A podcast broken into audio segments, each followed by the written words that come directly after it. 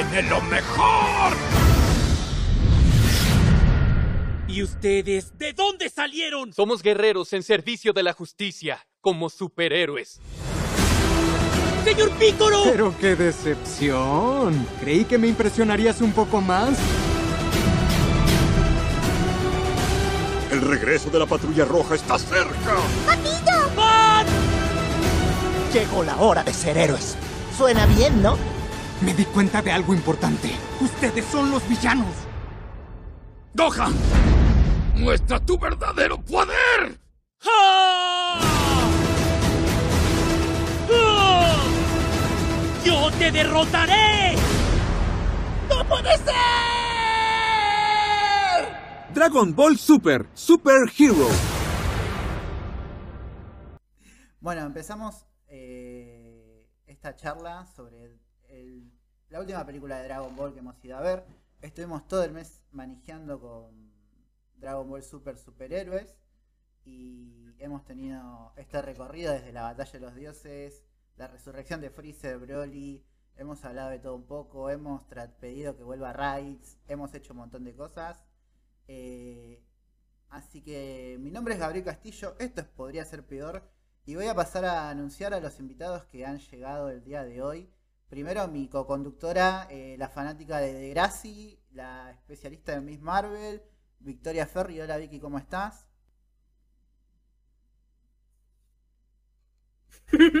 Vicky. ¿me Hola? ¿cómo están? Bien, todo bien. Ah. Bien, todo bien, acá. Bueno, si no me escuchan Vamos bien, a hablar de. Dragon Ball que fuimos a verla juntos como equipo.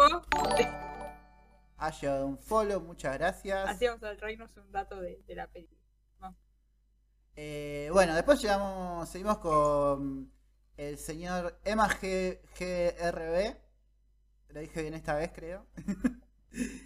Eh, Sí, correcto. Esta vez estuvo, esta vez estuviste bien. estuvo- Muchas gracias por bien. invitarme. Siempre un placer hablar de Dragon Ball. Muy bien. Y también tenemos a Casper Uncal, el, el conductor del Cinso, eh, el señor que lee Drácula en Twitch y muchas cosas más. Hola Casper. Hola, ¿cómo les va? Muchas gracias por la invitación. Eh, bueno, algo que me Se escucha inter- bien, ¿verdad? Sí, yo ta- también, todos me están escuchando bien. Bueno. Eh, algo que me interesa a mí para arrancar a hablar es el tema de que todos los presentes tenemos como una experiencia más o menos distinta con Dragon Ball. Eh, cada uno la consumió de- de- de- a su manera y, y creo que en el cine se vio un poco esto. Eh, porque yo eh, noté gente de distintas edades, noté gente de... eh, que apuntaba, Sí, la yo película sí. apunta... Hablando con amigos he notado. Claro, apunta a distintos a- aspectos. Gracias Casper por el foro. Así que bueno, yo por- Sí, me, me acabo de dar cuenta que, que no estaba siguiendo. eh, bueno, por mi parte hemos ido con Vicky el sábado pasado a verla y hemos encontrado distintas gentes, Ujú. distintas edades, chicos de, de 6 años, eh, adultos de 40. eh, me llama la, la- me llama- y me llama la atención, siento que es una- la película apuntó como a distintos, eh, ¿cómo se dice cuando hay distintas edades? ¿Espectros?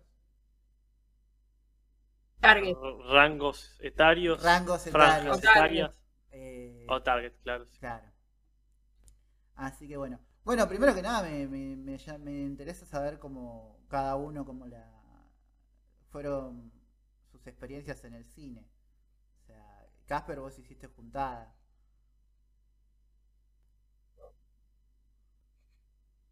Sí, ameritaba, ameritaba porque ya había gente que venía pidiéndolo. En rigor, deberíamos habernos juntado en un punto más equidistante, eh, pero bueno, ese día también presentábamos un cómic, entonces era como fin de semana para quedarse en La Plata. Por suerte la gente acompañó y nos fuimos a uno de los eh, diversos cines de La Plata, aunque en, en realidad parte del mismo monopolio. Eh, ¿Y qué onda el, el cine? ¿Estaba como tranqui o, notaste gente de distintas edades? Adulto estaba el cine. Adulto. No, no, muy, muy poca variedad, muy poca variedad. Había algunos adolescentes ya crecidos, no, no puber, quiero decir.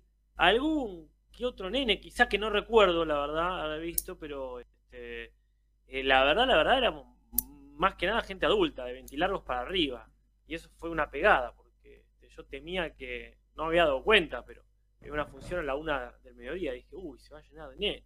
Previo al día de la niñez, así que fue como, uh. Ah, Y no, nada que ver. También es cierto que se estaba dando en toda la sala de La Plata, entonces había menos probabilidad de que o que se llene o que vaya mucho pendejerío. ¿Vos, Así que un placer, un placer, no hubo ni gritos ni llantos. ah, bueno, no- Bueno, yo fui eh, un jueves, última función a la noche. No era una sala que estaba muy llena. Y la verdad, bastante variado a pesar de eso. Había padres con sus niños. Había adolescentes. Había algunos adultos, así que... Pero por suerte, dentro de todo, más allá de todas las diferencias etarias que había, eh, se comportaron bastante bien en general. Salvo los adolescentes, capaz un poco más ruidosos que se sientan en el fondo cuando van en, en grupo, ¿viste? Ah, los comentarios y las risas vuelan un poco más, pero tranquilo. Eh, saludamos al autor Itadori que dice yo recién la vi ayer. Eh, bueno, yo creo que lo que más eh, destacamos cuando fuimos nosotros fue como eh, había chistes donde se rían los más grandes y chistes donde se rían los más chicos. Eh, es una película, a mí me parece muy graciosa, a mí me hizo reír mucho, no sé. Sí. el humor, cómo lo, lo- lo persiguieron, o qué quieren, o, o cómo, cómo, ¿cómo se dice? Oh, estoy medio dormida. Eh, ¿Qué les pareció el humor de la película?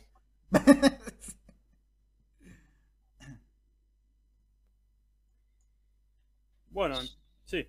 A ver, a mí en lo que me pareció el humor es a lo que nos tiene acostumbrado Toriyama, ese tipo de comedia que muy propia del estilo del autor. Entonces, yo por lo menos ya estoy muy acostumbrado. Hay algunos chistes que no me hacen reír tanto, otros sí que me parecen muy creativos.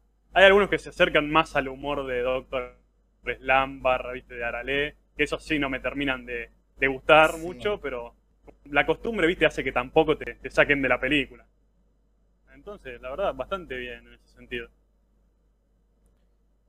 Eh, en mi caso, lo que más me causó, co- no sé si tiene que ver con la película directamente, si era la intención de la película, pero creo que uno como espectador contemporáneo ya tiene una, le- una lectura intertextual.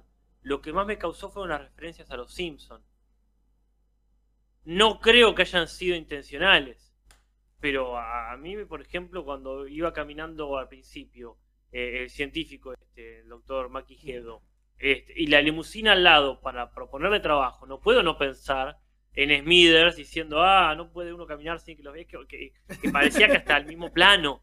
Entonces, pa- para mí eso, bueno, no sé si Akira Toriyama es muy fanático de los Simpsons, pero yo no pude dejarlo verlo y me causaba. Y después pasó también en otro lado, no me acuerdo cu- cuál, que era, ah, era el, es el meme de tal cosa, así como humor de, de memes, que seguramente lo, lo más probable quiero decir es que la película no lo haya buscado, pero en, mi mirada están, no me acuerdo cuál era el otro, que dije, ah, esto, esto es meme de los Simpsons. Pero bueno, este, en ese sentido, una linda lectura intertextual, ¿no? Quiero decir. Después el humor típico de Dragon Ball me parece ya retrógrado, es decir, hacer un chiste con que Bulma pide que el Shenlong le levante el culo es como ya fue y no tiene que ver con una cultura de que los japoneses Claro. Eh, ya fue, ya fue, ya fue, es como decir, salvo que vivas en una isla, literal, no como Japón, que es una isla, quiero decir, si vivas aislado, quiero decir. Salvo que vivas en una isla eh, aislado, sin la globalización que te rodea, es como ya te cuenta que no. Hay chistes que no, que no a nivel global, punto. No es un producto indie de Japón que no le importa lo que van a decir en otra parte del mundo. Es como, ya, ya está, pero pero no lo digo a nivel ético, lo digo realmente me parece que es como, a nivel Sí, humor, sí. es como, me ofende como humorista que, que se vaya tan a lo básico. Eh, Después hay cuestiones que para mí hay personajes que todavía no están explotados, entonces está bueno. No, no, iba a decir que hay vicios japoneses como Estoy que, hablando mucho, perdón. que no les pero- gusta largar. No, al contrario, me re sirve que hablen un montón. Eh, hay como ciertos vicios japoneses que no largan. Eh, a pesar de que han largado algunos. eh, es como- Totalmente. el otro día estaba viendo un Twitch de Cuervo Ámbar que estaban viendo un anime y es como. Lo malo del anime es que todos los animes tienen su mierda de anime. Es como.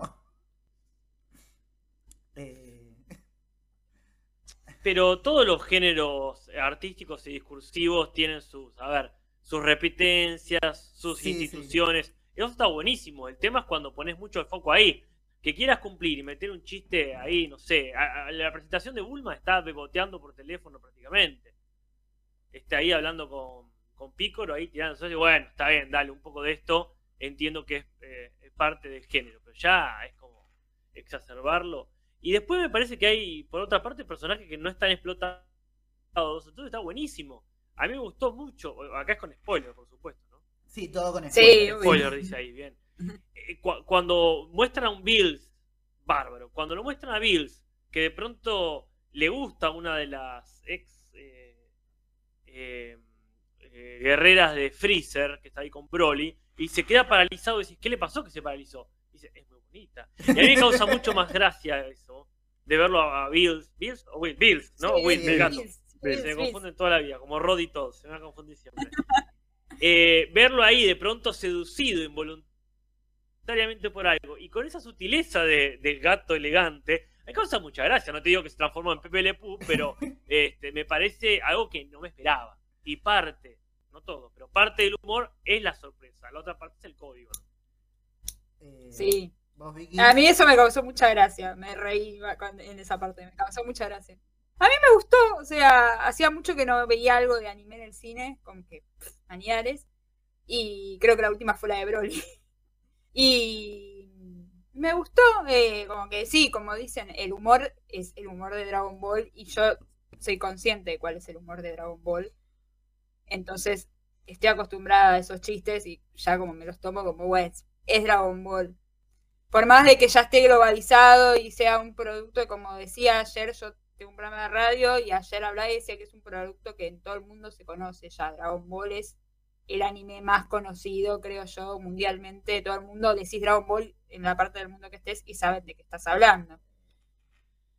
Entonces, eh, sí, eh, es, son como chistes retrógrados, pero es como algo que ya no creo que se pueda sacar de Dragon Ball. Está como vas a ver una película de Dragon Ball, una serie de Dragon Ball, sabes que van a venir con esos chistes. O sea, me sorprendió que fueran bastante menos que anteriores entregas que son uno, uno tras otro, tras otro. Es como acá lo mantuvieron un poquito menos, dos o tres nada más.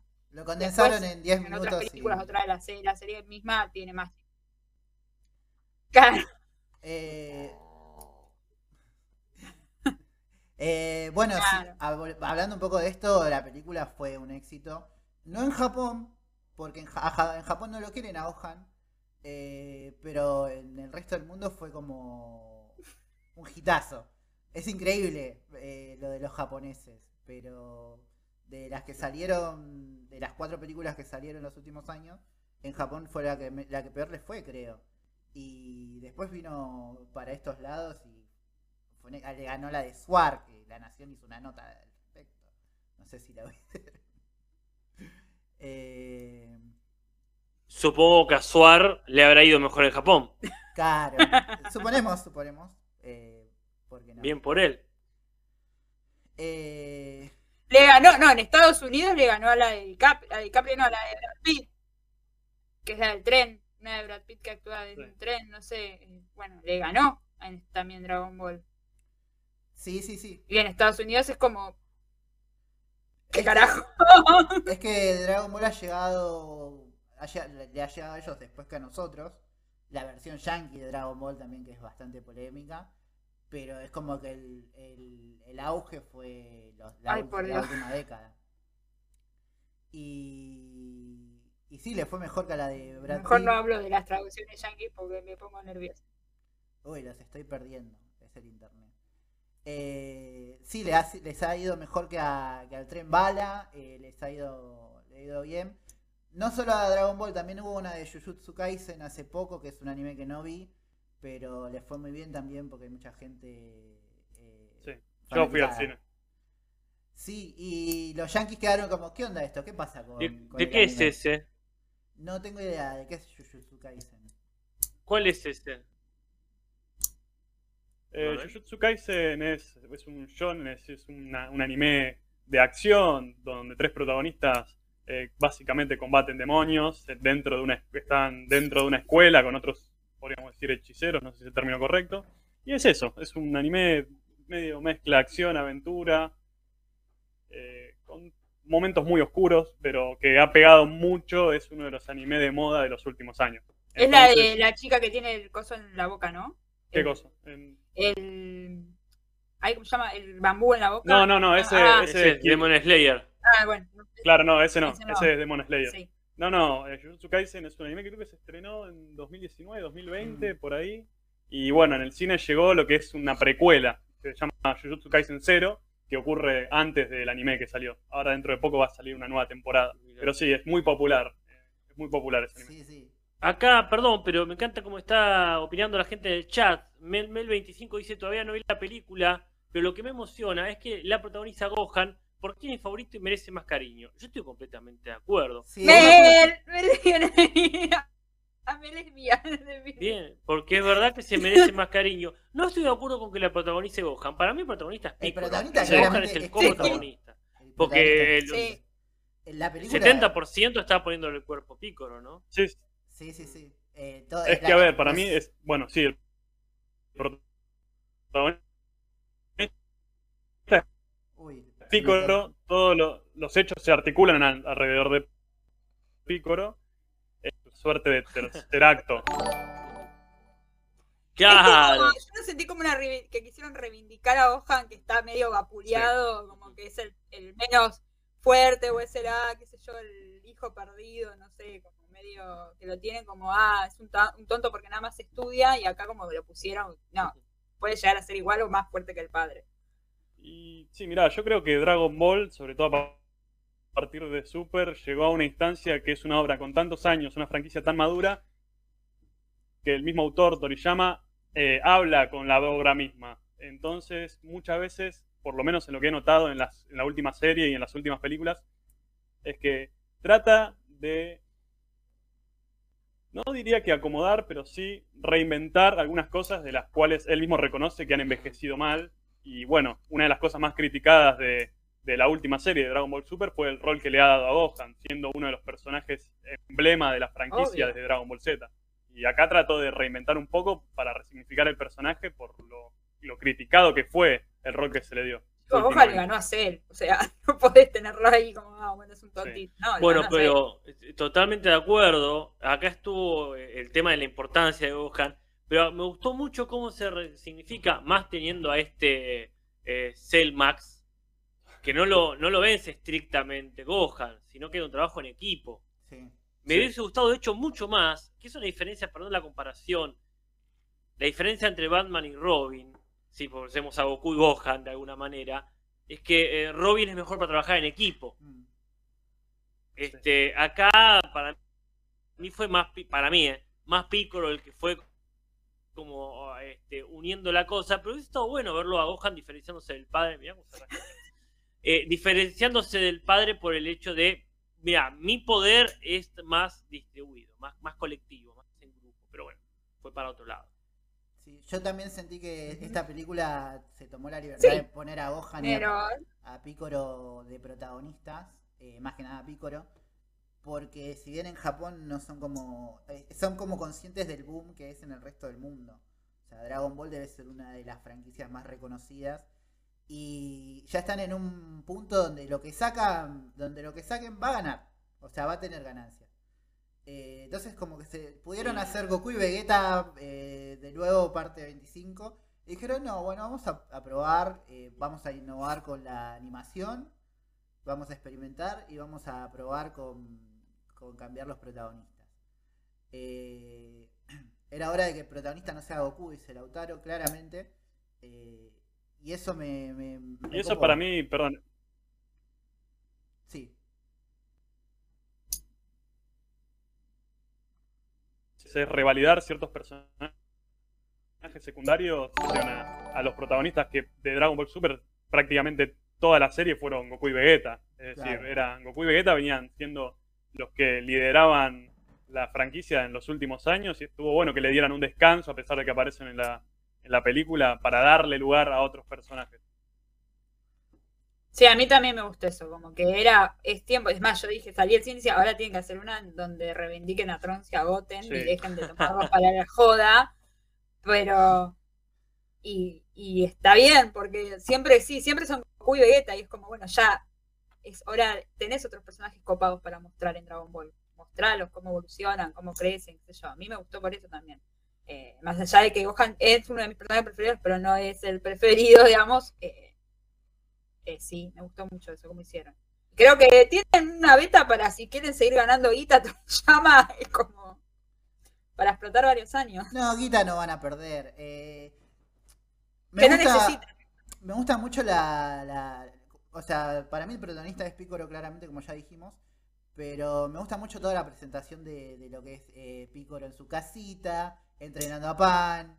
Eh, Pan me parece una de las mejores cosas de la película y, y- y gracias Dios por eso. O sea, es. eh, tiene mucho del Goku chiquito, Pan.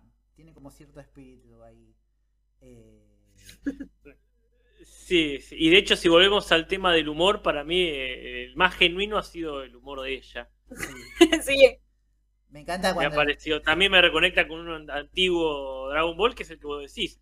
Eh, cuando la están secuestrando dice me llevan y entonces que podía hacer así Ah, romper esa, esa complicidad de Pan y Piccolo es, es excelente. Eh, cuando la van a buscar al colegio y le- lo faja al, al, al soldado y de "Ah, este no lo conozco.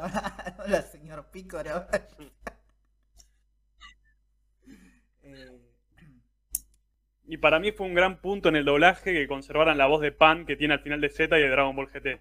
Porque te hace encariñarte o por lo menos unirte de nuevo con ese personaje que ya llevaba bastante tiempo olvidado. Sí, sí, sí. eh, ¿Las voces han cambiado en general? ¿Alguna? ¿Cómo, cómo es el tema de las voces? no, la- eh, creo que solamente. Bueno, el ausente 18, más grande, pero que no se nota tanto, es la voz de Gohan. Esto, muy bien. Claro, o sea, que había fallecido, eligieron Sí. a. Sí, pero fue por Claro, fuerza eh, mayor. no falleció el que- actor de, de voz de Gohan. falleció. Y. Es como.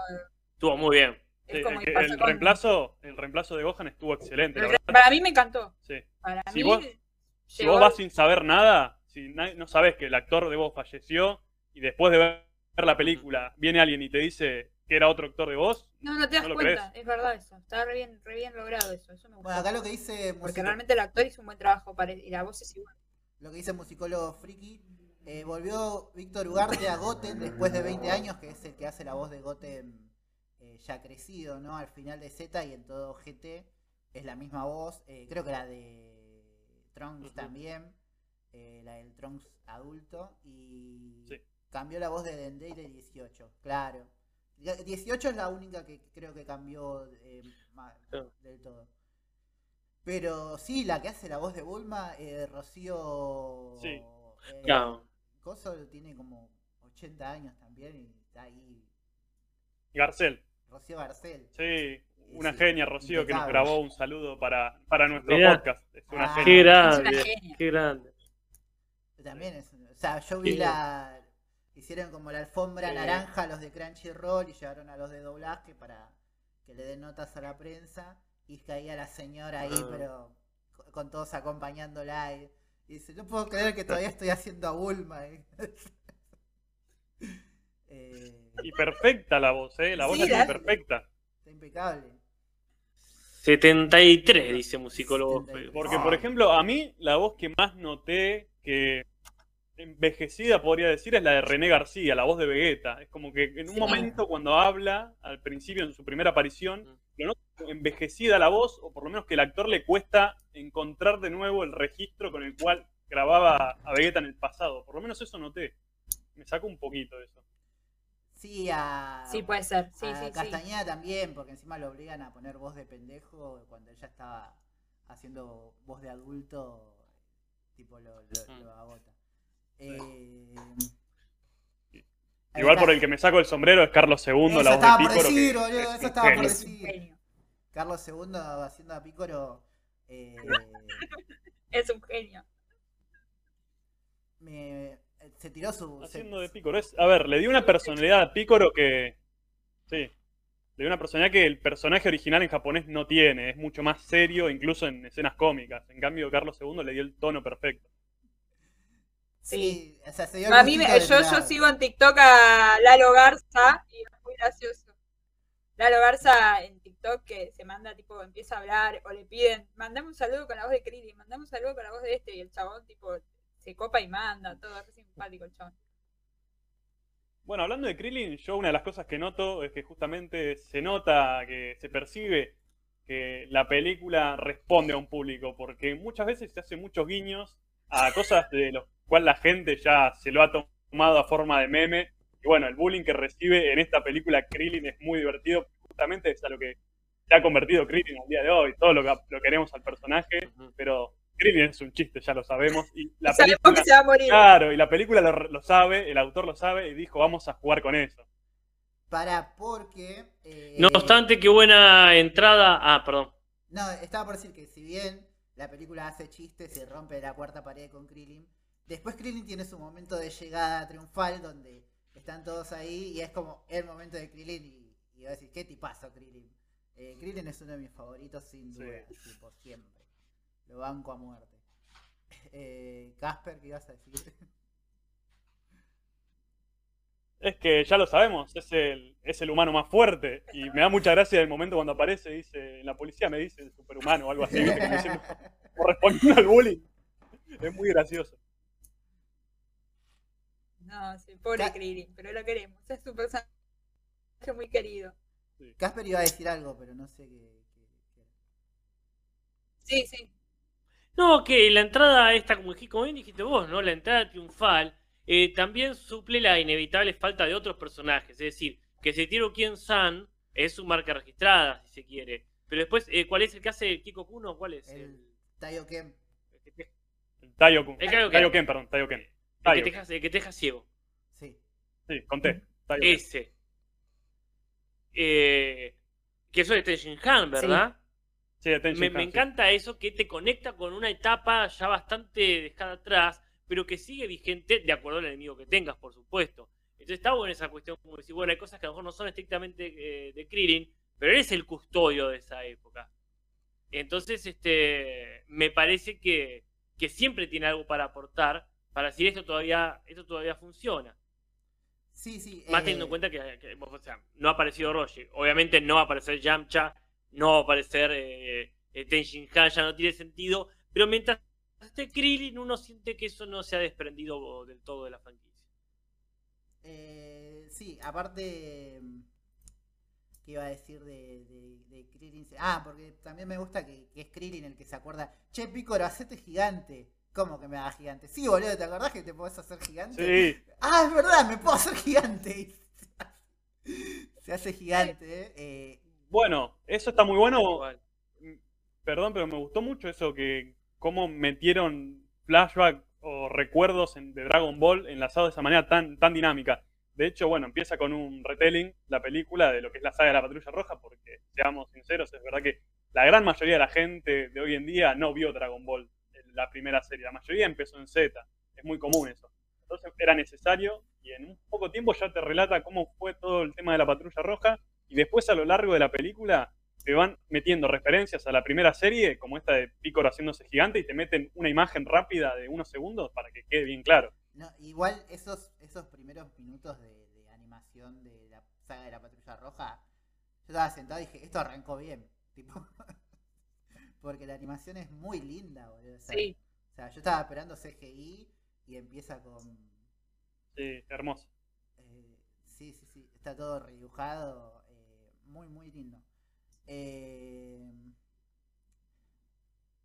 vamos a ir como un poco eh, personaje.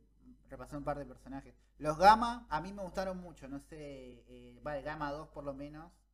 Me parece que en muy poquito tiempo como que le dieron una personalidad, fue funcionar a la película. Me gustó el chiste de que les parezcan carteles y que Piccolo vea los carteles, de hecho, de onomatopeyas de superhéroe.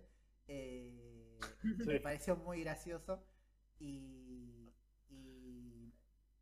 Y nada. eh, Así que, no sé, los gamas le, le cerraron. eh, Emma.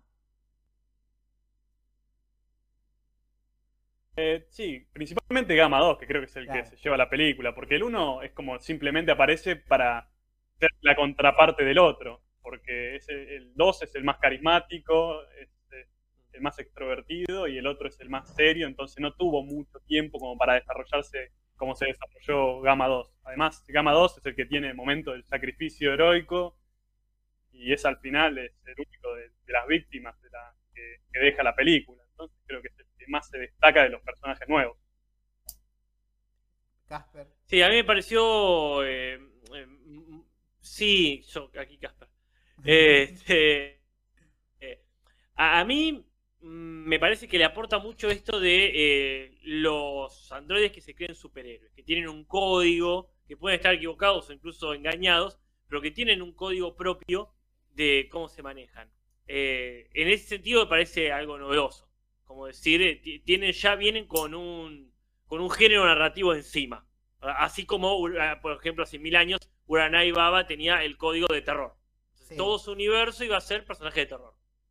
Entonces me Sí. dicen, uy, ¿cómo va a ser? ¿Cómo va a ser este, este personaje? Por ejemplo, seguramente lo incluyan en Dragon Ball Super eh, cu- cuando continúe la serie, ¿cómo va a ser teniendo que este, interactuar en este universo, que no es de superhéroes, pero este, con, con esa cuestión de, de superhéroes encima? El que no me gustó, lamentablemente, fue el, el doctor Maki Hedo. Porque él, que supuestamente es el fanático de los superhéroes, primero, tuvieron que hablarle muchísimo para convencerlo de algo que no hacía falta que lo convenzan. Y segundo, era muy incongruente su, su, su este, eh, sus objetivos, sus motivaciones, quiero decir. Porque él quiere ser un superhéroe y a la vez es alevosamente un villano. Este, Tiene todos los estereotipos del villano. Y de pronto le ofrecen este, suficientes argumentos para pasarse, digamos, al lado oscuro. Porque está bueno lo que dice, mirá, estos deben ser los malos porque están llenos de villanos. Está Piccolo, que era un rey demonio. Está este eh, Majin Buu, que era este, un genocida este, eh, mundial. Y no sé, hasta a Mr. Satan podés decir, porque se llama Satan, lo que vos quieras. Pero él revive a, a, a Cell, que también es alevosamente un villano. O sea, ahí es donde me parece confuso. Que, ¿Qué onda? ¿Querés ser un superhéroe, pero revivís un villano? Te vas con este. Te vas con esta empresa, esta especie de Umbrella Corporation, este, que es mucho más alevosamente villana que la de Bulma. Como que no está claro en eso. Hubiese preferido que los superhéroes sean solamente los, los androides engañados, como el meme este del nazi que dice, ah, nosotros somos los malos. Hubiese preferido eso, pero que este, este porque aparte, eh, incluso es favorito cuando es nene. Sí, Entonces, eh, me chocaba constantemente esta idea del pibe que quiere ser superhéroe o hacer superhéroe o estar en el mundo superhéroe y a la vez cae en todas las cuestiones del villano. Eh, sí. Me gusta mucho. Me a causó mí me, mucha- pa- me gustó más el 2 también. El personaje. Sí, sí, sí. El No, 2 y- es como el que se carga la película y el otro como que, bueno, supongo yo que en Dragon Ball Super después lo veremos. Eh, lo que iba a decir yo es que me causa mucha gracia cuando le están con la secuencia cuando le cuentan que la corporación cápsula es malvada. Me, me causa mucha gracia cuando dicen y tienen su. Están preparando todo para que vengan sus colegas del espacio y aparecen los Namekusein gigantes. Sea, Está buenísimo eso, como yo, yo me creo, digo, es verdad, están en algo raro. y, la- y gente diciendo que todo el tiempo entra y sale volando eh, gente. Sí, bueno, y nosotros en, en el radar del dragón. eh, lo que decía que nosotros en el radar del dragón hacemos mucho el chiste eh, de Goku, porque acabamos de terminar de analizar la saga de la Patrulla Roja hace poco. Y hacemos mucho chiste que Goku es el villano de la saga porque la cantidad de gente que asesina a Goku a sangre fría, sin importarle nada, sin preocuparse si esa gente tiene familia o algo más. eh, a ver, es prácticamente un genocidio. Está bien, hay villanos claramente definidos de manera muy unidimensional, pero también hay otros villanos que Goku no pregunta dos veces, lo ve, Claro. le ve el símbolo y lo asesina, ¿viste? Entonces, como, está bueno que yo creo que un poco hace ese juego, porque no sé qué tan tan eh, de culto se habrá hecho la idea de Goku como el villano de esa saga, pero yo he visto muchas referencias, muchos chistes de que es la saga en la que Goku más matanza realiza. Entonces, como que de repente se resignifica la idea de que ellos son los villanos. No es descabellada, por lo menos como, como plot. Sí, sí, después es también gracioso porque uno está viendo, uno se vio toda la serie y lo siguió todo el camino, pero si lo ves de afuera, claro, es un, es una, un edificio, es el edificio más rico del mundo, lleno de tecnología de punta, eh, donde están entrando y saliendo extraterrestres todo el tiempo, o sea, eh, o sea, me, me causó mucha gracia esa perspectiva exterior, claramente a favor de, de la patrulla roja, pero me pareció muy gracioso. También me pareció muy gracioso las presentaciones de del Smithers de Magenta, este Carmine, eh, sus videos de YouTube. Carmine Producciones y el chabón.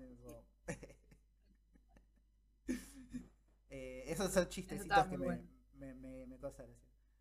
Musicólogo Friki dice: Goku en su estado de locura temporal fue inimputable.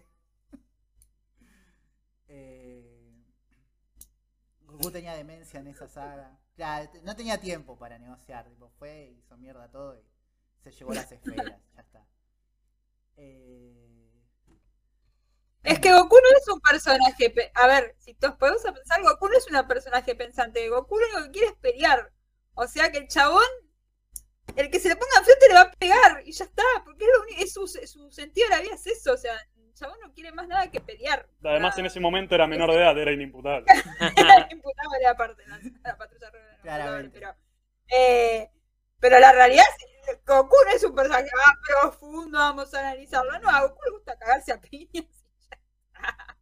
O sea, eh, eh, y es así, es Dragon Ball, qué sé yo, no sé, a mí me molesta a veces que gente que piensa que pide más, y es Dragon Ball, o sea, no, no voy a pedir, si voy a ver Dragon Ball sí que voy a ver pelea y, y piñas y poderes. No obstante, coincidiendo con vos que qué más le vamos a pedir a Goku, que en todo caso será comer lo otro, este, en todo caso, tiene su sentido de la justicia, por supuesto, desa- desarrollado, pero yo recuerdo quizás más de las primeras épocas de Dragon Ball, que tenía escenas muy buenas sobre, este, digamos, ciertos conflictos eh, personales o, o interiores. El otro día me apareció de una manera random en Facebook, eh, en algún grupo, creo, eh, la escena de Tenshin Han cuando se encuentra con ese luchador que le había roto la pierna. mm, Cuando está Sí. buscando las esferas con Roshi. Que aparece la policía y tiene que salir Roshi a dar la cara. Y yo, claro, con ese personaje, eh, con, con Tenshin Han, se han tomado la molestia de decir, bueno, para ver, este, ¿cómo hacemos que este tipo que le robaba a los pobres con el cuento del chancho, eh, cómo hacemos que se vuelva un tipo respetable? Sin negar. Sin negar el pasado. E incluso Dragon Ball llegar a esos lugares. Después, sí, puede ser este, que venga un gato del espacio exterior y haya ahí que, que enfrentarse, por supuesto que sí. Pero este, eso, eso no quita que haya lugar este, para, para la profundidad, me parece, en tal o cual personaje. En el caso de Gohan, me, me gusta mucho cómo lo presentan acá. De hecho, tengo una pregunta para hacer ustedes que son expertos. Cuando Gohan se presenta, que dice, mira, Piccolo, encontré un insecto que se vuelve dorado. ¿Eso es de la película o es algo que pasó en la vida real? Yo tengo la Ah. sensación de que hay en alguna especie, de, no digo fake news, pero esas, esas noticias clickbait- click- clickbaiteras que decían, ah, hay un, el insecto Saiyajin, la encontraron en la Ah, no Polinesia, una La- langosta la que se verdad vuelve que- dorada. es- eh, hay chance Tengo la de que exista esa sensación de que- pero- Pero quiero decir, este, Sí, sí. eh, es como muy, muy puntual pero y que bueno, no vuelven a la, tocarlo. la como- sensación de que algo así pasó. eh, no, a mí Gohan me- Pero digo, bueno, me, me interesa también esto de ser, bueno, ¿de ¿qué, qué investiga Gohan? Y hasta ahora entendemos que bichos. Por esto. Pero me, me gusta también el paralelismo. que Como hay- que es investigador de la corporación Cápsula. No creo, para mí es algo más de, de la universidad esa financiada por Mr. Satán, el- sí, tenía la computadora que decía Corp Cápsula. Nah, pero eso porque le manguean todo a Bulma. Claro, Es así sí. de simple. Ah, y bien que hace. Necesito, Bu- Bulma, necesito una compu que no se me trabe el Twitch, por favor. Acá, Lautaro. Pero sí, sí. El tarado no me sintió. Hola, gracias. Que Piccolo muy gracioso dentro de lo solemne, este, eh, y severo que es, a mí me parece muy gracioso. Me parece lo, lo mismo que pasaba con Snape eh, en Harry Potter. Esta idea de puede ser un tipo serio y a la vez es gracioso porque con el pegarle un librazo en la cabeza a un pibe ya te, te causa gracia. Porque decís, claro, este tipo Bueno, este, le importa tres carajos. es gracioso porque Carlos II, la voz de Picoro, es la voz de Snape. ¿Ah, ¿En serio? no lo tengo en castellano, la verdad, pero me parece genial, muy oportuno. Viene el casting ahí, bravo, bravo, bravo. No, pero es, es Sí, genial. No, same vibe. La, la decisión de que, que Picoro aparezca la mayor parte de la película me encanta porque primero porque es mi favorito y creo que es el favorito de la mayoría. Eh, antes se decía que era el negro de la serie. Cuando el- Sí. eh, era un, po- cumplía un poco ese rol. Me causa mucha gracia el cuando no está cuando no puede pilotear el avión. Bueno, y- es, es, es el étnico si querés, porque tiene Claro. toda su. Pan le dice, no, no sabes pilotear esto. Claro, nunca consiguió la licencia. O sea, fue una sola clase. Claro, es verdad, nunca vimos que consiguiera la licencia. Goku sí, Goku tenemos Goku confirmación de que sí consiguió la licencia. Capaz que Picoro no. Dijo, No, no. ¿para qué voy a necesitar esto en medio del campo? Aparte puede volar, tipo, si necesita ir a comprar leche, vuelve al pueblo y ya está. El chiste también de que Videl y Gohan le regalen peluches. Es que cuando solamente te alimentás. Es que ya lo toman para la joda. Eso, bueno, viste, es algo que me llamó la atención. El, el destrato que hay a Picoro, saben que lo respetan y lo quieren mucho, viste, pero ya lo agarran para decir, ah, no importa, Picoro se va a encargar, viste. Igual me gusta, Claro. me gusta el momento. los pibes, tipo, bueno, dejémosle los pibes a Pícoro. Igual me gusta el momento de Pico. ¿Qué, qué, qué mierda estás haciendo que no puedes ir a buscar a tu piba del colegio? Tipo. Estos Saiyajin padres irresponsables. Ah, Bueno, se cargo. esto es- Claro, esto es lo que decía yo que un poco eh, eh, son autoconscientes de todo el chiste que se ha hecho detrás, ¿no? Primero, también de lo que fue de Picoro como padre, sustituto de Gohan en lugar de Goku, que Goku es un mal padre. Eso lo han eh, enfatizado mucho en Dragon Ball Super y acá también. Ya también se convirtió hasta en niñero de pan. Y también ahora está el chiste de que Gohan es tan mal padre como el padre que tuvo, ¿viste? Porque prioriza la investigación y el trabajo antes que ir a buscar a su hija al colegio. Claro. Eh, Claro, como Goku priorizaba la pelea, Gohan prioriza la investigación. Claro, Sí. nunca la familia, ninguno de los dos. La familia, los dos. No, ¿Para qué si tenés a Picoro arrancándote? Eh, también, bueno, otra idea también Ay, que se Piccolo ha- no. otra idea también que, se, que es una, una repitencia, obviamente, es esto de que cuando no están disponibles los Saiyajin, siempre el que está aguantando las papas es Piccolo. En la saga de Freezer, en la saga Saiyajin, en- eh, cuando aparece Cell por primera vez. eh, es como, bueno, están todos en algún otro lado, en la habitación del tiempo, y bueno, eh, el único que está ahí para bancar los trapos es Pícoro, mientras queman las papas. Y acá es más o menos. Es que es el rol mismo. que asumió. Sí, sí, sí, sí, sí, sí. Es que yo creo que es el rol que asumió Picoro desde el mismo momento. Refuerza cuando, cuando absorbe a Kamisama, porque no es solamente, a ver, un sustituto cuando no están los más fuertes, sino que también es el sabio. Es, es el hechicero de, de, los guerreros, ¿viste? Es aquel que es la voz de la razón y cuando necesitan no solamente fuerza, sino también sabiduría, es el que toma la batuta y lidera a los guerreros. Sí, igual yo te diría que antes de, la fusión con Kamisama, tipo en, la saga de Freezer, cuando él va queriendo pelear con Freezer también, o sea, como. eh, o en la misma saga y ahí hay un poco de eso.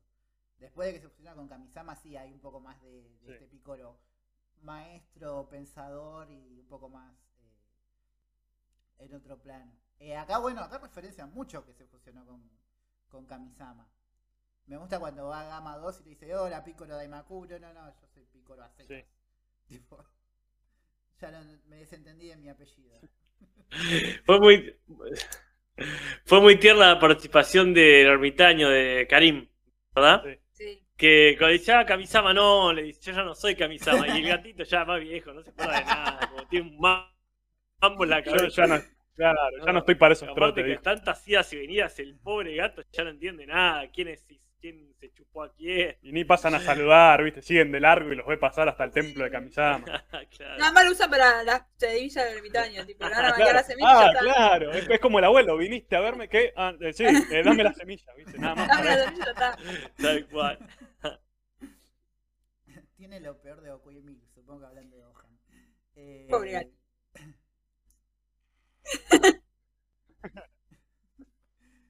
Acá la, la autora dice, Goku y Gohan, cuidar a mis hijos, ese es trabajo de Pícoro. Musicólogo friki eh, Arturo Mercado. Eh, sí, sí, sí. Sí, que Arturo Mercado es la voz de Karin, que es que la conservaran. Está bien. Muy bien. Es una buena voz la de Karim. Eh, Así que sí, sí, sí.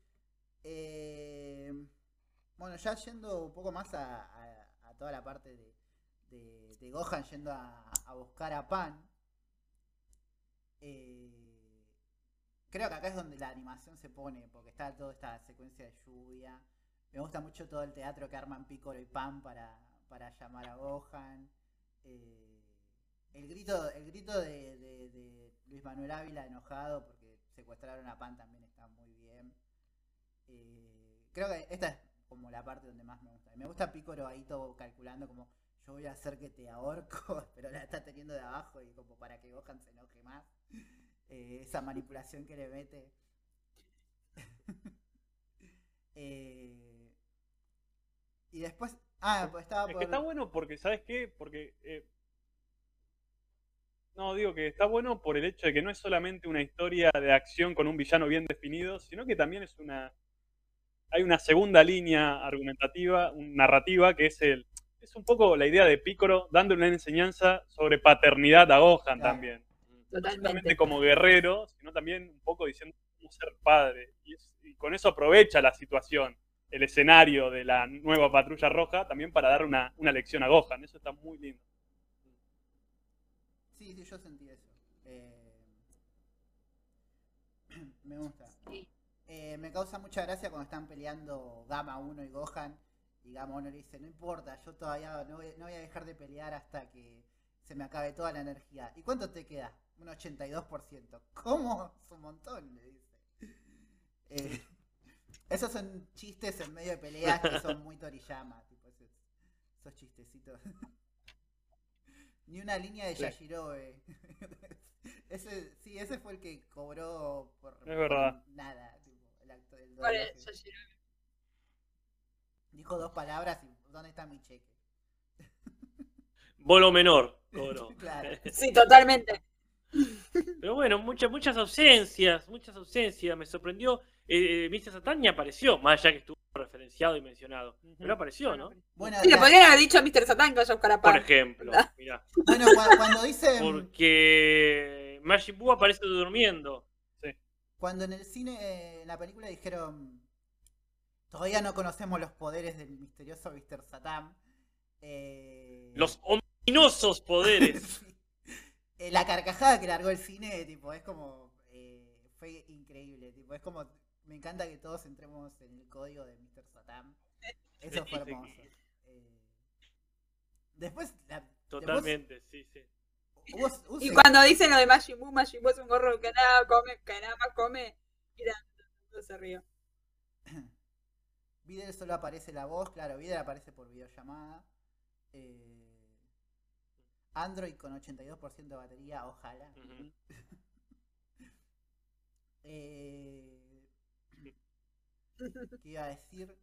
Eh, Pero eso me parece muy bien, digo, que, que haya personajes que ni aparezcan, porque tampoco es hacer así una pila de fanservice y tirar. Que no aparezca Roshi me parece entendible, no es que tiene algo para hacer ahí. claro. Digo, que la aparición de Yajirobe es porque, bueno, iban a pasar por la casa de él, pero si no, no tendría sentido tampoco. Parece genial eso, que no sea una, estamos todos de, de prepo ahí, como que este, no, era, no era necesario.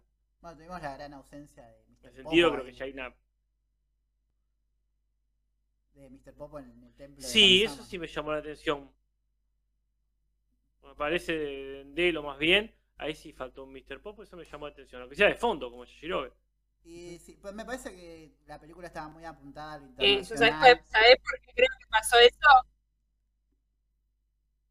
¿Sabes Sí. por qué creo que pasó eso? Por cómo está dibujado Mr. Popo. Porque no lo querían poner violeta para los yankees. Ah, sí, claro. Claro. Bueno, esas cosas me sorprenden muchísimo porque no tienen dudas en clavar el, perdón que lo diga así, el culo de Bulma en primer plano, pero sí se dan cuenta que hay cosas que no. Entonces uno dice, ¿cuál es el criterio que? ¿Qué cosas sí y qué cosas no? Es raro. Pero Eh, bueno, una sí, pena. Tenés, tenés una escena Este- donde, donde literalmente un chabón le está disparando a Pan en, en- en la cara. Tipo. Más allá de que sabemos que no le va a hacer nada, es como.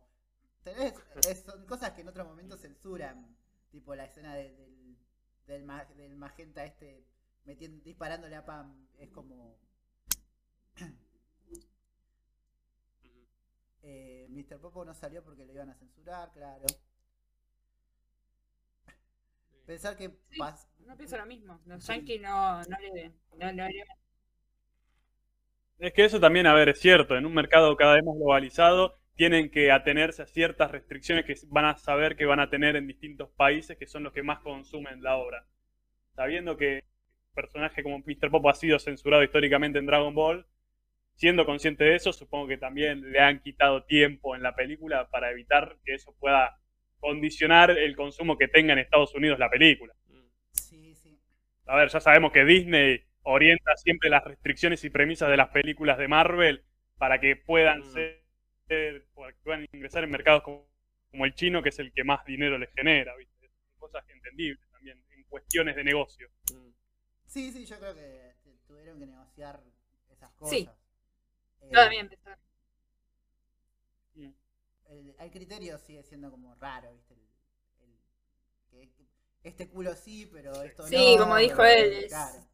Eh, vamos a perder 10 minutos con chistes de culos y, y, y del chabón disparándole a una nena de 3 años, pero no podemos mostrarte un- el estereotipo de, de Mr. Popo, el supuesto estereotipo. Igual acá Carlos II también le hubiese hecho la voz a Mr. Popo y con ese tono medio apu que le mete. Eh, Bueno, es que los estadounidenses tienen problemas con el tema del color de piel, pero no tienen problema con disparar menores. claro. No, Claro, están acostumbrados. Es una cuestión cultural. Sí, sí, sí. Eh, bueno, me gustó también el, el momento eh, cuando Bulma trae la- los refuerzos, me copó mucho que- como la entrada de cada uno. Goten y Trunks eh, ya pubertos, medio como... Bueno, eh, vamos a ver, nos prendemos en esta. Eh, 18 ahí... Bueno, ¿sabes que ese es otro ejemplo más? eh, sí, es otro ejemplo más el de Goten y Trunks que responde también al público, porque una de las cosas que se criticó en su momento cuando nace Pan en Dragon Ball Super es que no coinciden las edades de Goten y Trunks con la aparición de, de Pan, ¿viste? Como que había ahí un problema. Y bueno, supuestamente esta película eh, trata de explicar eso, los meten también para mostrarlos más grandes. Y ahí tenemos una breve frase de Gohan que resuelve todo diciendo, no, los Saiyajin son así, se mantienen pequeños durante mucho tiempo y de repente pegan el estirón, ¿viste? Claro. Los metieron para eso también, para explicar ese error argumental que explicar Super en su momento cuando nació Pan. Claro. Claro. Que bueno, más o menos también había pasado en su momento con Goku, que pegó el estirón y no nos sabe Sí, más sí. o menos cuánta edad tenía. Era nene, nene y de pronto ¡pra! Eh, Tenías ahí el. Eh, chabón de eh, 30 el- años. Claro. Sí, Sí, sí, era sí. raro. Menos bueno, Krillin uno- crecen todos. Claro. Claro, no, bueno. Pero. Krillin crece como persona. Como Eh, ser pero bueno, parece que para compensar cualquier tipo de ausencia estuvo muy bueno la inclusión de la. ¿Cómo? Claro, bueno, por supuesto, cada cual crece. Hay gente que, eh, que crece de una manera este, muy particular, eh, ya en la vida, en la vida real. Decía que estuvo muy buena la inclusión de, de todos los personajes que nos había dejado este, eh, la película anterior, con todo el séquito de Broly, quiero decir. Sí. Todas esas bueno interacciones ahí. están. Este, le- legalizar que van a seguir. Me gustó, bueno, de todo lo del planeta Gris. eh, Eso me gustó. Me gustó mucho este Broly entrenando y Goku como controlándolo. eh, hasta acá. Como en- entrando un poco, mostrando esto que después va a tener que entrenar a Up más adelante. Y ya acercándonos a esa parte, ¿no? Yo, a mí lo que más curiosidad me da es ver qué van a hacer porque al final de al final de Z Bulma supuestamente está se ve mayor y Goku le hace un chiste. eh, y acá es como que Mm. van para el otro lado, para mí para por ahí lo reescriben eso, como, como nunca pasó. Eh, Es una incógnita. pero en el planeta de Bills me gusta mucho, sí, el, la, la interacción entre estos nuevos personajes. Me gusta mucho que lo mandan a la cocina este a Lemo. Bills también eh, yendo a buscar el helado y diciendo, che, ya está, deja de lavar los platos, vamos a comer un helado. relajó, relajó. Relajó. Apareció. ¿Cómo se llama el personaje femenino? Eh, Chilay. Ay, la chica, ¿cómo La se guerrera esta. No me acuerdo. Sí, chilay. Chilay, Ya. Chilay. Claro, tiene sentido. Chill out, chill out. Pero bueno, sí, sí, está linda esa dinámica. Muy, este, se puede profundizar mucho. Eh, después, por ahí no... o sea, llama? esto, Sí, ya, eso, eso estuvo muy bueno, la verdad. esto- que- esto ya es porque yo soy pesado, pero la, la secuencia esta de Vegeta meditando para entrenar y Goku diciéndole qué, qué estás haciendo. eh, Eso sí fue como... ah, porque Goku ya nos lo ha mostrado varias veces que aparte de estar haciendo flexiones todo el día, medita y entrena la mente. Es como... eh, ya lo estamos eh, haciendo bastante pelotudo. Como en ese momento fue como, eh, bueno, está bien, seguimos de largo, volvamos con Gohan y Piccolo. Eh, Y es que, a ver, eh, es que tiene eso también. A mí igual, eh, con el tiempo he aprendido a aceptar al Goku cuando tiene esos momentos de idiotez, de- donde tiene ese crayonazo, pero sí, sí. es como que pasa que también como que tengo tan fresco Dragon Ball, viste, que lo estamos analizando en el podcast, como abrazo a ese Goku boludo, inocente, Sí, a sí, pesar de ser ya un grandote boludo. Eh, Sí, yo, a mí me pasa lo mismo, como que para mí Goku siempre fue así, es como que lo veo y es como, ah, sí, es típico de Goku, ya está. como listo, ya está. Es que también hay un equipo tan formado ya que él cumple ese rol y está buenísimo. Sí. Ah, Él es, eh, va, va a seguir siendo el eterno adolescente, está perfecto, así como otro eh, Piccolo seguirá siendo el eterno amargado, aunque le regalan peluches. Este, sí, y, y Krillin, como decían hace un rato, va a seguir siendo el eterno chiste, a pesar de saber que es grosso en lo suyo. Y Bulma será una mente brillante, pero también se va a preocupar por su apariencia física. Bueno, está bien, ya está el equipo formado, ¿no? Sí. Es, este, es un grupo humano, o bueno, o superhumano, o extrahumano, o transhumano, lo que chota afuera. Pero sí, sí. Creo que ese rol justamente también se lo da por la dinámica que ha construido con Vegeta en los últimos años, sobre todo. Él es, uno es el, el boludo y el otro es el serio, ¿viste? Entonces, Claro. como si bien Goku ha tenido durante principalmente Z esos momentos de seriedad, incluso sabiduría, como lo han empare- emparejado con Vegeta en estos últimos años en Dragon Ball Super, es como que tratan de hacer lo que sea así dinámico, ¿viste? Uno es el que se toma las cosas más a la ligera y el otro es mucho más serio. Entonces, también un poco por eso refuerzan ese lado de Goku. Porque no, tampoco tendría muy buena la dinámica donde los dos muestran momentos de seriedad. ¿viste? Un poco que no estaría bueno para el ritmo que va teniendo eh, la- las escenas. Eh, yo debo decir que en la escena post créditos en nuestra sala. Bueno, muchachada, ya son casi las 8. Eh, Es que era el momento. Muy buena escena. Sí, el, la escena post créditos. Casper. Sí. Eh, no, que ¿Cuál, cuál era la escena post crédito? de están terminando Goku y Vegeta la pelea y Goku dice perdí y Vegeta celebrando al fin le gané a Kakaroto.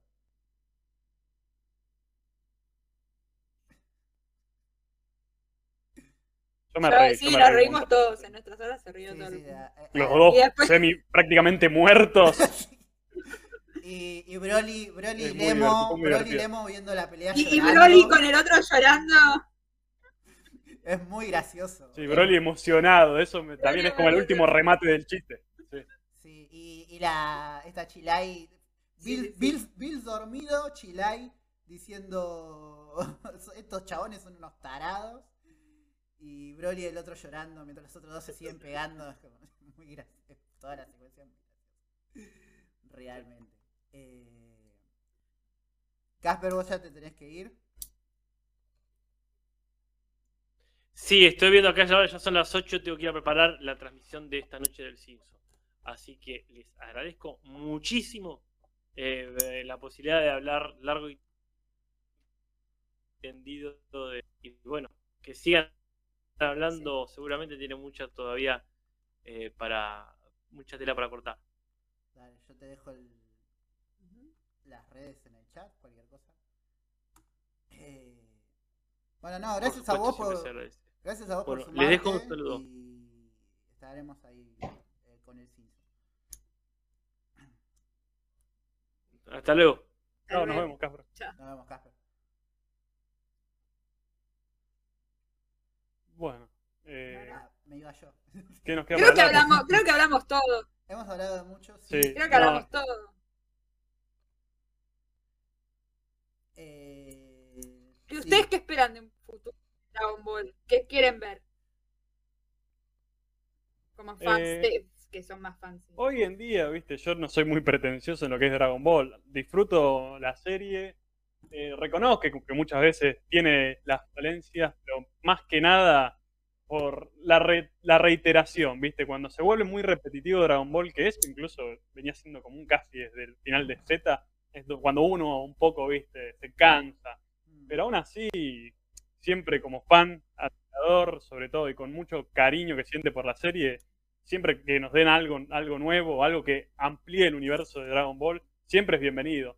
A ver, a mí esta película, y lo hablé con varias personas, me gustó más que Broly, porque, está bien, Broly tiene mucha mejor animación, pero esta tiene una, trama mucho más con- mejor construida o más profunda que la otra que era prácticamente enfocada a la acción. Acá nos dan mucho más sobre otros personajes que hace tiempo no vimos y que queríamos volver a ver. Picoro principalmente, pero también esa relación que tiene con Pan, lo que dijimos también de la recuperación de Gohan como personaje. Todo lo que ayude a recuperar personajes que han sido muy buenos en la- a lo largo de la franquicia, siempre es bienvenido. Bueno. Sí, en mi caso, por ejemplo, desde que, desde que salió Broly hasta ahora, como que Dragon Ball no ha hecho cosas que me gusten mucho por el lado del manga.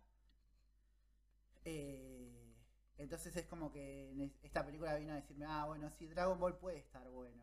Es como, me trajo un poco lo que me gusta. Eh, creo que de Broly fue más eh, Dragon, fue más cercano a Dragon Ball Z y esta tiene un espíritu más Dragon Ball. Eh, más cercana a esas raíces. Sí. Y la animación me, me gustó mucho. eh, qué sé yo, me parece que, que tira puntas como para el futuro que están interesantes de ver. Yo lo que más quiero es que se olviden del manga y que si hacen una versión animada que sigan con la trama de las películas y como que fingimos demencia, tipo, no pasa nada. No, creo que pase, no sé, pero bueno, el manga hasta ahora me parece una poronga cada vez que sale un capítulo nuevo, me parece peor. Eh, y esta película me pareció muy buena y es como, como, como, como, como es el, el chiste de los Simpsons, cómo un criminal condenado tiene tantos votos y otro criminal condenado tiene tan pocos, ¿viste? Sí. Eh, me pasa Yo lo eso. único que espero es que, que dejen de robar con la patrulla roja. Mirá que me encantó todo ese Sí, tema. bueno. A mí me, sor- me sorprende porque la patrulla ¿Cuánto roja... más va a aparecer la patrulla roja? Me, me sorprende porque la patrulla roja es un concepto muy de Dragon Ball y lo que pega en todo el mundo es Dragon Ball Z. Entonces es medio. Más allá de que te muestren una recapitulación al principio. eh, me pa- pensé, o sea, me Y es que también el valor que le dieron en con los androides en Z, con Super número 17 en GT, viste, vuelven una y otra vez, entonces la gente no, nunca deja de olvidarlo. Sí, sí, pero esta la sentí como más cercana a la, a la, a la saga de la patrulla roja original que la saga de los androides. La saga de los androides es como. Sí, son de la patrulla roja, pero no son. Tipo. Me gustó mucho igual que canonizaran. No, esto, hablando de cosas de, de que la obra habla con el público y es consciente de las cosas, me gustó mucho que canonizaran que el hijo del Dr. Hero es el modelo de 16. Y creo que también a la, a la de los Sí, juegos. a mí también, me gustó mucho eso también. Eh, Cuando la mostraron fue como, ah, mira vos. Sí. Qué interesante. Sí, está bueno porque, viste, no es necesario que ahonden mucho en el tema, viste, te lo muestran así en una imagen de unos segundos y listo, ya está. sí, sí, sí.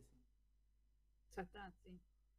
Esta tiene que ser la última O vez sea, que es algo de culto. Capaz que hay gente que no sabe la, la historia de- del hijo del doctor Maquijero y 16, ¿viste? Pero por eso no es necesario que ahonden en ese tema para que la gente que no lo sepa se pierda, ¿viste? Lo muestran. Para el que lo sabe, haga el meme de DiCaprio señalando la tele, Claro. ¿viste? Sí, y el que no lo, lo tiene, lo, lo, lo aprende. Claro. Sí, eso está bueno.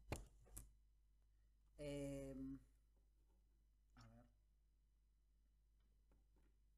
No, en, en mi caso. Ah, ¿sabes qué no, de qué no hablamos? Porque lo est- por algo lo estuve evitando. De la última parte, o sea, Cell Max. Emma, sobre todo, que no sé la, la, la opinión. Ay, es que, Fue como. es que yo lo iba a decir cuando te preguntara qué te pareció lo peor de la película. Claro. Sacando el chiste del culo. Sí. El chiste del culo de Woodman me parece re. Eh, Porque, a ver, poco deconstruido y, y tipo como es, ma- es malo pero Cell Max me sigue pareciendo lo peor sí, pero... Porque, a ver, la- todo el momento de la batalla épica contra Selmax está muy bueno, pero el concepto es como que ya es una joda, ¿viste? Es como... sí. es que Ahora lo hicieron parece prá- prácticamente Toriyama diciendo no me importa nada, voy a... ¿Cuántas veces más vas a usar a Cell? Es como ya, pará, Sí, y al pedo, porque siempre le ganan encima, al pedo. eh, sí, además es, re- es como de manera tan simple, ¿viste? Como que no la piensa Sí. mucho, simplemente vamos a traer al personaje de nuevo, le vamos a agregar una palabra al nombre y ya está. Sí, le vamos Sí. a poner rojo para que sea de más Multicolor. Claro. No sabía qué color ponerle a este nuevo ser, entonces le puso todo. Claro, a mí me pasa que eh, la, la idea de Cell Max me parece una verga el diseño me parece una verga eh, hasta los colores que eligieron me parecen una verga me sigue pareciendo mejor que Black Freezer eh, que la idea pero me parece pa- hasta parece un final de un personaje una idea de final de videojuego más que de una película o de Dragon Ball o sea un villano de es casi Bio Broly por así Vos. decirlo es casi Bio Broly es increíble Es muy, es muy Bio Broly. es muy, Es muy Bio Bio Broly. Eh, Es un pero Voz final de. Pero todo lo que arman con la pelea grupal, me parece que está interesante que sea una pelea grupal. La pelea con bichos gigantes no siempre funcionan en Dragon Ball y esta me parece que funciona muy bien. El momento de, de Gamma 2 también. Eh, y creo que el, el momento de Piccolo gigante, esa pelea de Kaijus eh, entre ambos, garpa. O sea, No, es que que la pelea está muy buena. Lo, La pelea es buenísima. todo lo es que, ha- lo que Selmax, el personaje en sí, Claro, lo malo. el concepto Cellmax me parece una verga, pero todo lo que arman alrededor de eso me copa, me, me copó como se fue dando. Eh, Y, ah, y me gusta mucho, a pesar de que después lo, lo resaltan, eh, el hecho de que cuando Piccolo le dice a Gohan que lo remate con un Kamehameha y Gohan decide usar el Makan Cosa es muy bueno. Lástima Mm. que después lo fuerza Piccolo al mencionarlo. Para mí hubiera dejado así con una, con una sutileza, demostrando el homenaje de Gohan a- hacia su verdadero padre. sí, más a- eh, esto es algo que dije la eh, ayer, pero eh, en el Budokai Tenkaichi 2, Gohan del futuro usa el Makanko Sampo aparte del Kamehameha y Sí. es muy facha, Es es, muy fachero. Eh, así que me parece que, estaba bien. No, Eso fue lo único que me sorprendió, porque yo me había comido varios spoilers de la película y más allá de que verla, aunque estés spoileado, igual eh, sigue siendo una buena experiencia. El Macan Sampo fue como, ah, bueno, ¿sabes? mirá la idea que se les cayó al final. Lindo, me gusta. Eh, Sí. Fue como, ahí aplaudí. Sí, No estuvo me- bueno. eso. No me gusta tanto la idea de, de la transformación, de las transformaciones de, de Gohan y de Piccolo. A ver, no, es neces- no eran necesarias, podían funcionar bien, podía haber un power up de energía sin necesidad de hacer una nueva transformación. Yo entiendo que, bueno, cada película trae una transformación, una forma nueva. Eh, medio que no pueden escaparle a eso. eh, también por un tema de vender muñecos y vender DLCs de, de juegos. Y, y eso hay todo un gran negocio atrás, aparte de eh, contarnos la historia de Dragon Ball. La forma de Piccolo no me molesta tanto, hasta siento que Sí. tiene, hasta siento que hay un lore detrás. O sea, siento que ahora nos pueden contar qué onda el- el- esa forma como que pueden armar una historia a partir de eso.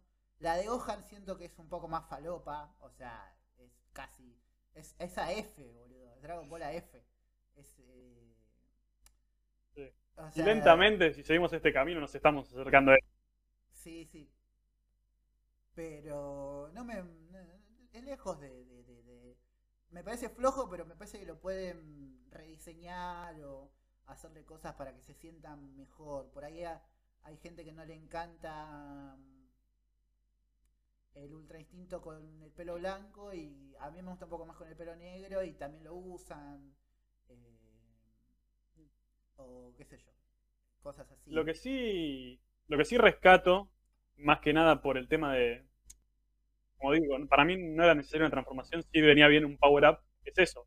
Está bueno que eh, aumenten su poder considerablemente tanto Piccolo como Gohan, también para que no pase lo que ha pasado en todo Dragon Ball Super, que Vegeta y Goku se escapen por mucho del resto. Está bueno que los otros personajes también crezcan en fuerza, en poder, para que quede un poco más todo equilibrado, ¿viste? Y no, no siempre se dependa de Goku y de Vegeta para resolver todo.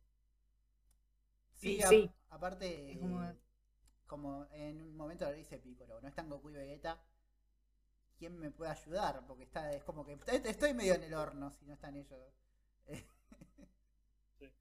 Para pelear con una amenaza como, como Claro, o los Cell Max. ¿Cómo? Eh, Era una, pe- era una película necesaria justamente para eso, para responder qué hacemos cuando no están Goku y Vegeta.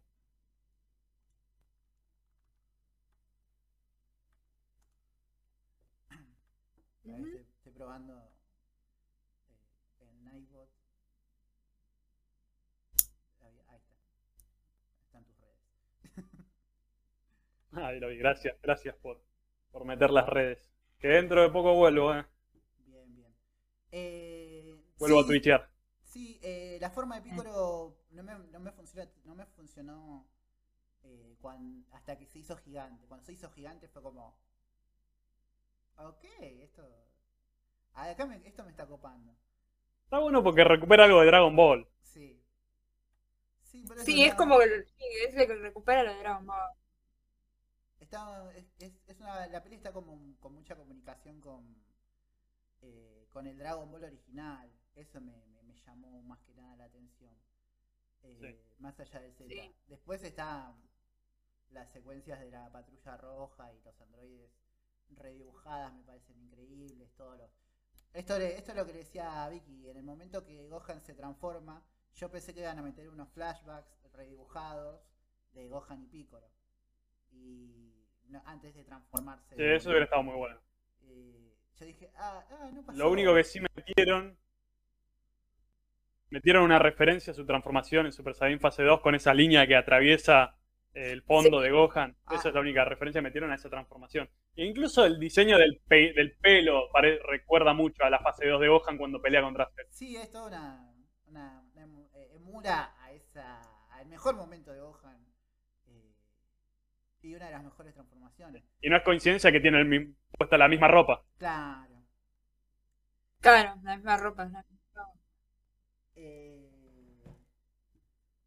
Sí, sí. pero no, no, eh, no sé, creo que pueden elaborarlo o cuando esté en 2D, en vez de en CGI, pueden eh, añadirle detalles que lo haga más zafable. Sin embargo, me gustó mucho cuando Pan, o sea, Pan, después de que aprende a volar, porque si no se moría, que explota el Cell Max, y los va a buscar y pasa por esta secuencia que está muy buena, de va uno por uno, que Sí. ve a Goten y Trunks haciendo bien la fusión esta vez, porque no hablamos de esto, pero aparece Goten gordito.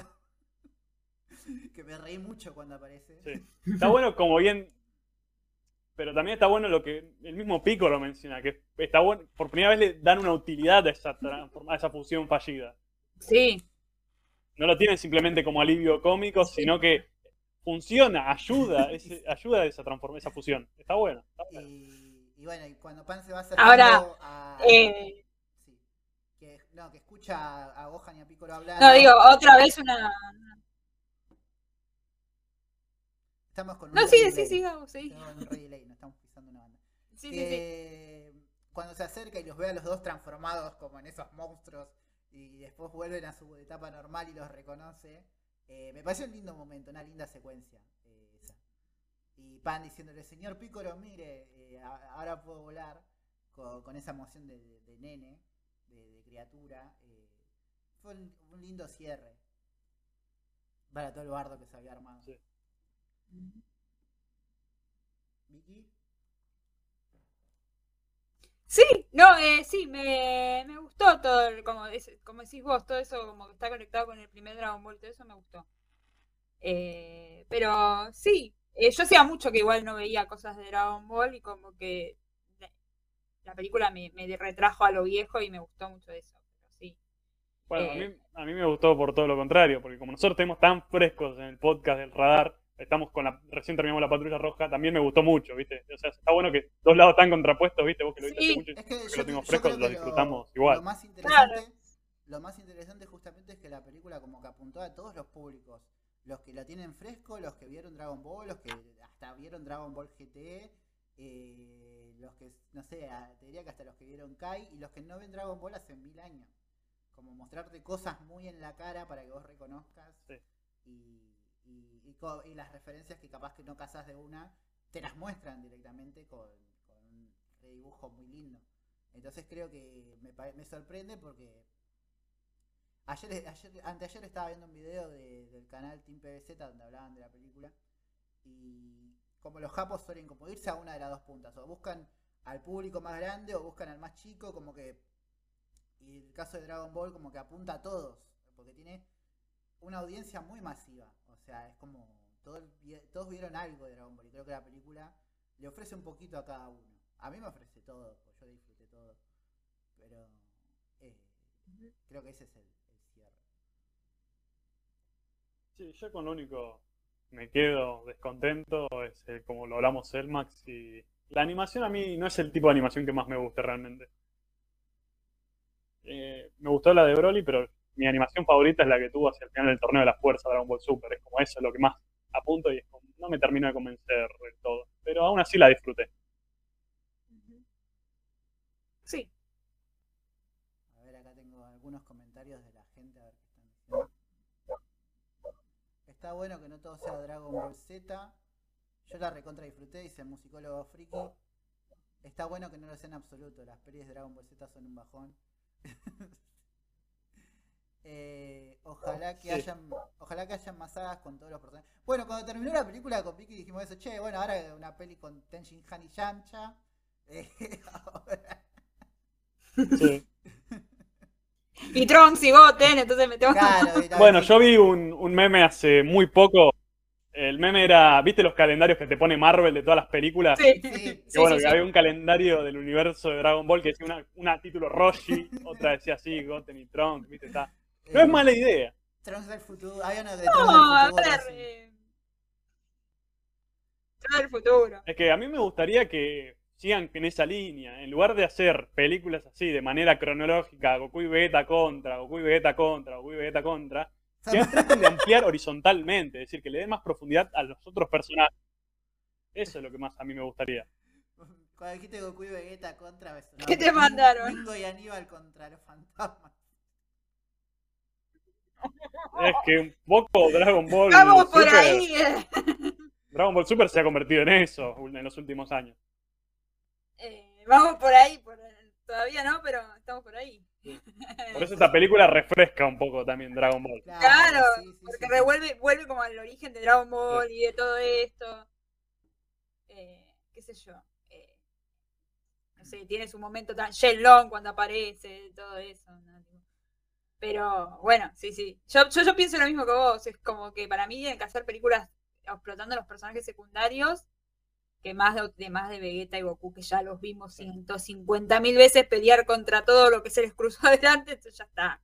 Acá aparecieron lo justo y lo necesario, me gustó eso. Claro, sí, lo que, lo que gustó, lo que aparecieron a mí me gustó, me, me- me causó risa y todo eso, entonces sí, está bien. El...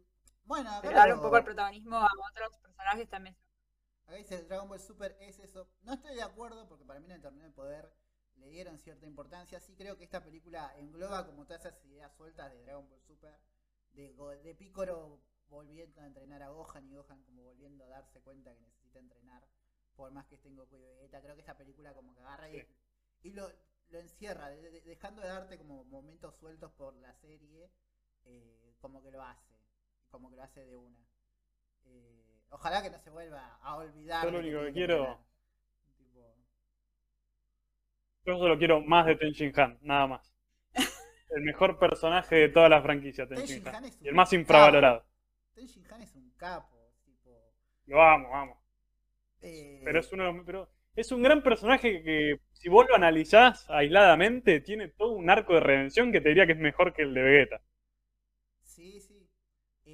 Eh, no, bueno, después tiene sus momentos de brilla, de donde brilla, que decís, Tenshin Han no tenés chance, pero el chabón va igual y se le planta a Cell, va igual y ayuda a Gohan. La bancó con Cell en su segunda forma. Cuando Majin Buu se lo, lo- lo está, eh, Sí. Dándose- lo está domando a Gohan, aparece Tenshin Han y dice, bueno, vine para hacer algo. Eh, vos decís, no hay nadie, tipo, nadie puede ayudarnos y aparece Tenshin Han. Eh, así que sí, Además, eh, recordemos, apareció primero como el villano de una saga y hoy es el, el maestro de todo un templo. ¿Entendés? Sí.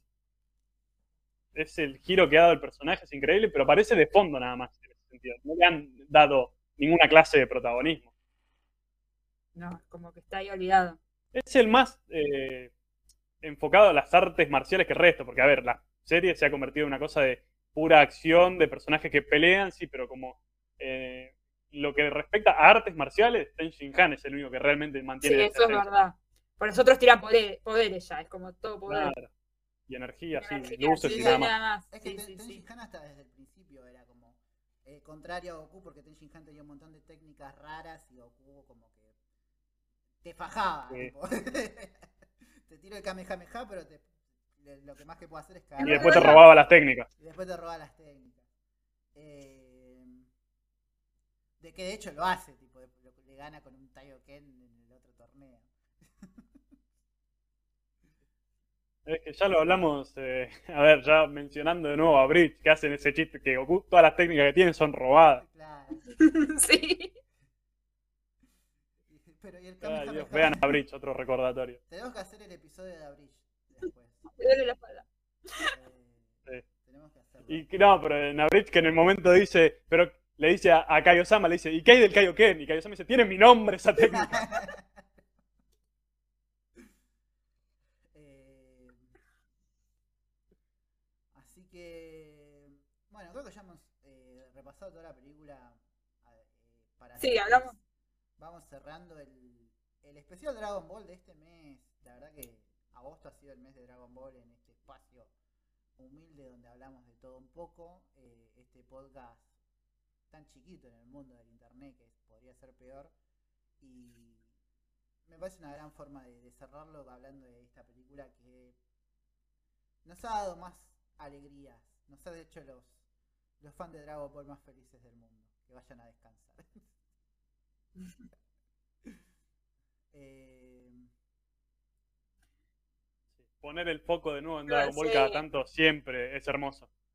sí, sí, Es la obra original, o sea, todos, al menos los que nos gusta Dragon Ball, desde Dragon Ball, Dragon Ball, es la obra original. Nosotros conocimos a Goku de chiquito, entonces nos gusta siempre volver a ese estilo. Crecimos con él. Conocimos con él. Literal. Como dije ayer, yo decía que, bueno, que GT me parecía una porquería, pero que el final de GT yo lo sigo viendo y lloro como una grandote y ya tengo mis años. Y lloro como, como mal porque me hace emocionar porque ves todo el crecimiento que viste y vos creciste con el personaje. Entonces. Fue durante muchísimos años el final de la franquicia. Sí. Entonces, como bueno, es, es nuestra parte, qué sé yo. Otros crecieron, qué sé yo, nuestros viejos capaz crecieron viendo Superman y nosotros que estamos viendo a Goku. Una cosa así. Claro. Bueno. Bueno, voy, Como a ahora los chicos van a crecer viendo Naruto, que ahora son todos fanáticos de Naruto. bueno, voy cerrando el, el podcast, la grabación. eh, y después meteremos un rey. Así que bueno, ya, para finalizar, eh, te agradezco, Emma, por, por prestarte a hablar esta ahorita de esta película que nos ha convocado tan fuertemente. Eh, chupala Marvel, aguante Dragon Ball.